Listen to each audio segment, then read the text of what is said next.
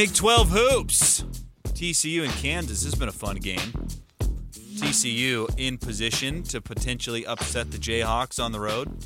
B Y U hoops will get things started in Big twelve play tonight, eight p.m. You can listen to it right here on K S L News Radio. If you're not willing to fork out that sixty dollars upper deck ticket price.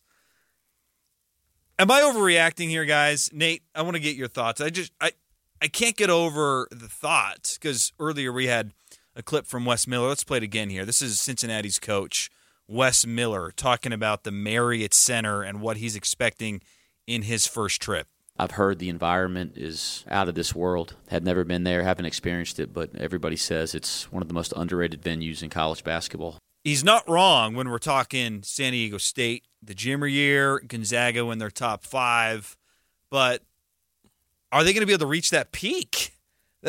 I'm just, yeah. I was, you think so? I don't I think, think so. so. I think I think we are ticket priced out. The student section will always generate the The, the hype, the the energy. That, you think? That B Y U student section, I got to give them some props. I I know that they were a poor showing for that football senior day against Oklahoma, and I thought that was disappointing. Like, it's O U. Come on, like, show up. I know it's ten a.m., but come on, show up. Basketball games, The Rock shows up. Like, they'll always bring the bring the noise, in my opinion. But if you got a spotty upper deck, is it going to be what Wes Miller just described? Like, this raucous, wild Marriott Center environment, or is it just going to be loud because there's a lot of people? Yeah, it's a good question. I mean, I, I we've been to some raucous games. I mean, you think about that Gonzaga game before the pandemic. That was that was peak Marriott Center. It was right up there with the San Diego State Jimmer game. Marriott Center's got more than fifty years of history.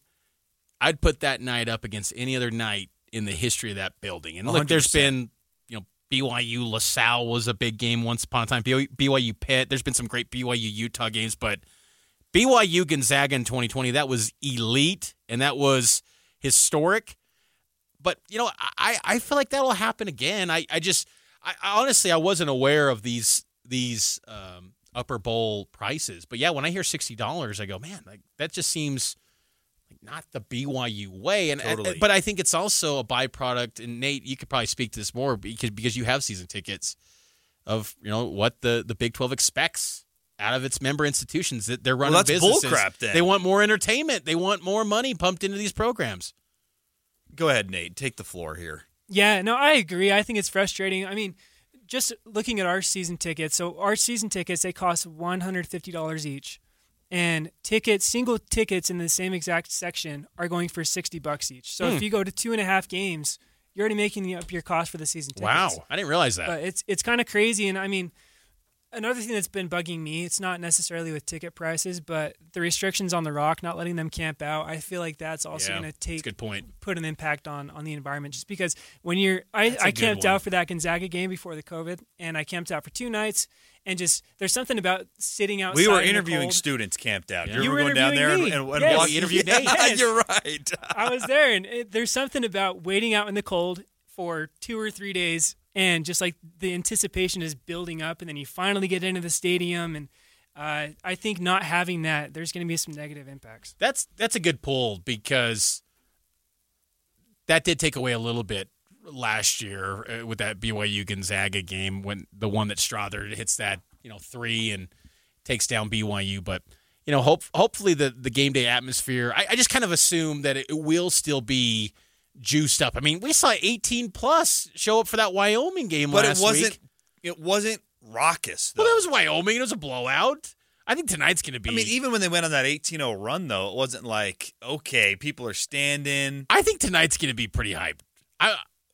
I hope it, you're right. I, re- I really do. I, I am think looking, Cougar fans are energized. Are we getting the band back tonight? I don't question. think until next home game, because I, I think they're waiting until the school's back. Yeah. The, the band plays a big role, it, too, yeah, it does. on but, the hype. But I, I just I think Cougar fans are going to be pretty ener- energetic. It's going to be electric in there. I, I don't deny that one bit. I think B O U fans are more invested and dedicated than ever before. I think a lot of B O U fans like myself look at those prices and say, not going to do it. Yeah. I'll just watch it at home. When the desire is there by Cougar Nation to fill the seats, but there, guys, we're still talking about college basketball. This is this isn't the N B A, all right? This might be the Big twelve. I get it, and it's great basketball. It's the N B A of college. It's still college basketball. You should be able to get into a college basketball game when an unranked opponent is coming to town for a reasonable price in the nosebleeds. That's all I'm saying. And that's not where we're at. And I think it will have an impact on what the crowd's like. Is it going to be great? Yeah, I think it'll still be great, but it's not going to be legendary. It's not going to be something yeah. that opposing coaches uh, have nightmares about. I wish there'd be more transparency, but I think this has been more of a push by the Big twelve. Well, that's lame. B Y U's kind of doing what they got to do, and they're that's bull crap. You know, I think that's messed up yeah. for the upper lower bowl. Do what sure. you want to do. Upper bowl, come on. Yeah, taking a break. Hour number three. We'll get to more B Y U basketball talk. You'll hear from college basketball's Nikola Jokic. Oh no, Ali you'll Khalifa. Be hearing from college basketball's Egyptian magician Ali Khalifa next. You're on Cougar Sports Saturday.